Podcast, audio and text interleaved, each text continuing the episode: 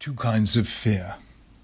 One of the most powerful addresses I ever heard was given by the Lubavitcher Rebbe Rabbi Menachem Mendel Schneerson on this week's parsha, the story of the spies. For me, it was nothing less than life changing.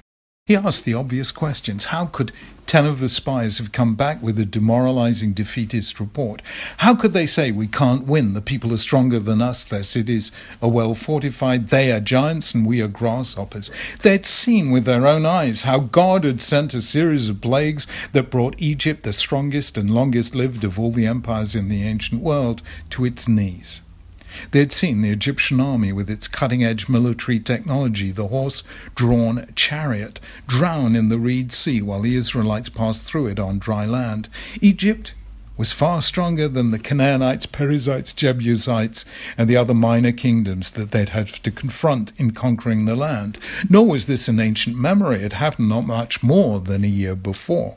What is more, they already knew that far from being giants confronting grasshoppers, the people of the land were terrified of the Israelites. They said so themselves in the course of singing the song of the sea. Shamu Amim Yir Gazun. The people have heard, they tremble. Pangs have seized the inhabitants of Philistia. Now the chiefs of Edom dismayed, trembling seizes the leaders of Moab.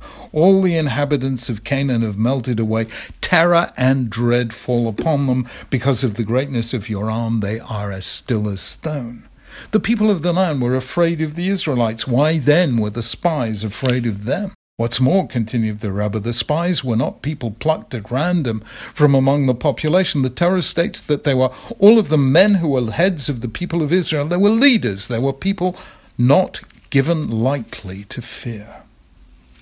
The questions are straightforward. But the answer the Rebbe gave was utterly unexpected. The spies were not afraid of failure, he said. They were afraid of success. What, after all, was their situation right now? They were eating manna from heaven. They were drinking water from a miraculous well. They were surrounded by clouds of glory. They were camped around the sanctuary. They were in continuous contact with the Shekhinah. Never have a people lived so close to God. What would be their situation if they entered the land? They'd have to fight battles, maintain an army, create an economy, farm the land, worry about whether there would be enough rain to produce a crop, and all the other thousand distractions that come from living in the world. What would happen to their closeness to God? They'd be preoccupied with mundane and material pursuits. Here they could spend their entire lives learning Torah, lit by the radiance of the divine. There they would be no more than one more nation in a world of nations with the same kind of economic, social, and political problems that every nation has to deal with. The spies were not afraid of failure, they were afraid of success. Their mistake was the mistake of very holy men.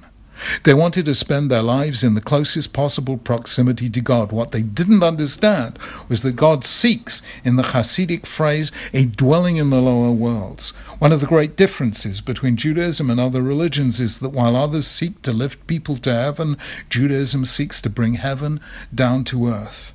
Much of the Torah is about things not conventionally seen as religious at all labor relations, agriculture, welfare provisions, loans, debts, land ownership, and so on. It's not difficult to have an intense religious experience in the desert, or in a monastic retreat, or in an ashram.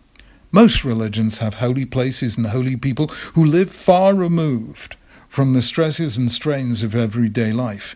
There was one such Jewish sect in Qumran, known to us through the Dead Sea Scrolls, and there were certainly others. About this, there is nothing unusual at all.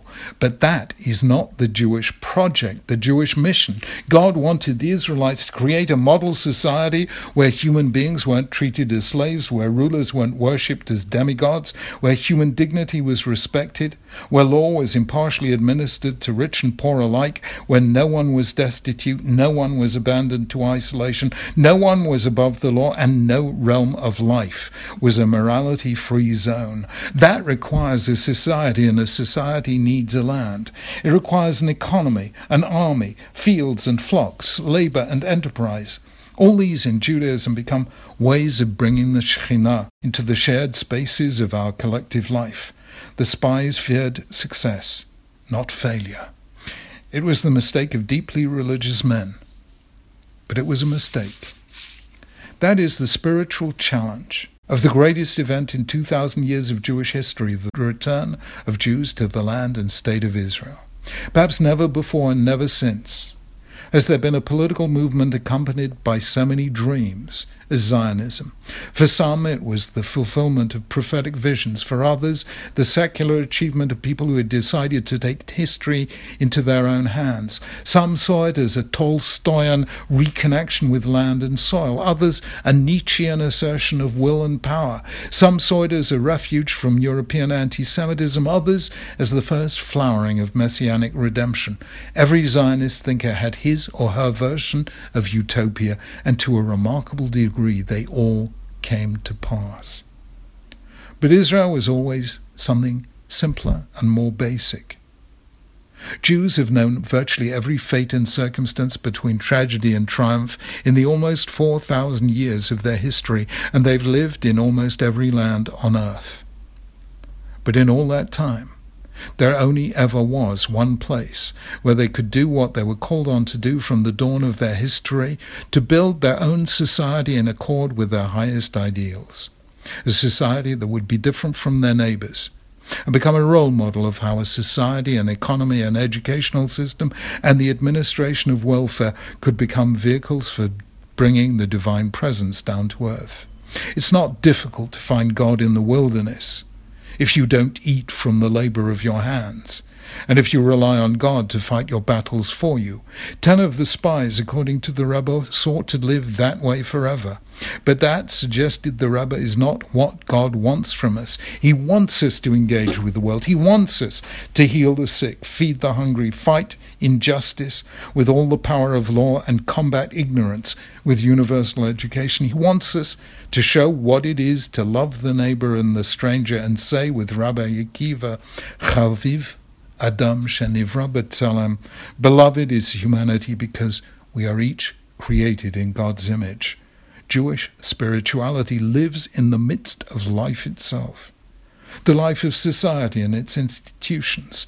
To create it, we have to battle with two kinds of fear fear of failure and fear of success. Fear of failure is common. Fear of success is rarer but no less debilitating. Both come from the reluctance to take risks. Faith is the courage to take risks. It isn't certainty, it's the ability to live with uncertainty. It's the ability to hear God saying to us, as he said to Abraham, Hitalech lefanai, walk on ahead of me. The Rebbe lived what he taught. He sent emissaries out to virtually every place on earth where there were Jews. In so doing, he transformed Jewish life. He knew he was asking his followers to take risks by going to places where the whole environment would be challenging in many ways. But he had faith in them and in God and in the Jewish mission, whose place is in the public square, where we share our faith with others and do so in deeply practical ways. It's challenging to leave the desert and go out into the world with all its trials and temptations. But that is where God wants us to be, bringing His Spirit to the way we run an economy, a welfare system, a judiciary, a health service, and an army, healing some of the wounds of the world, and bringing to places often shrouded in darkness fragments of divine light. Shabbat Shalom.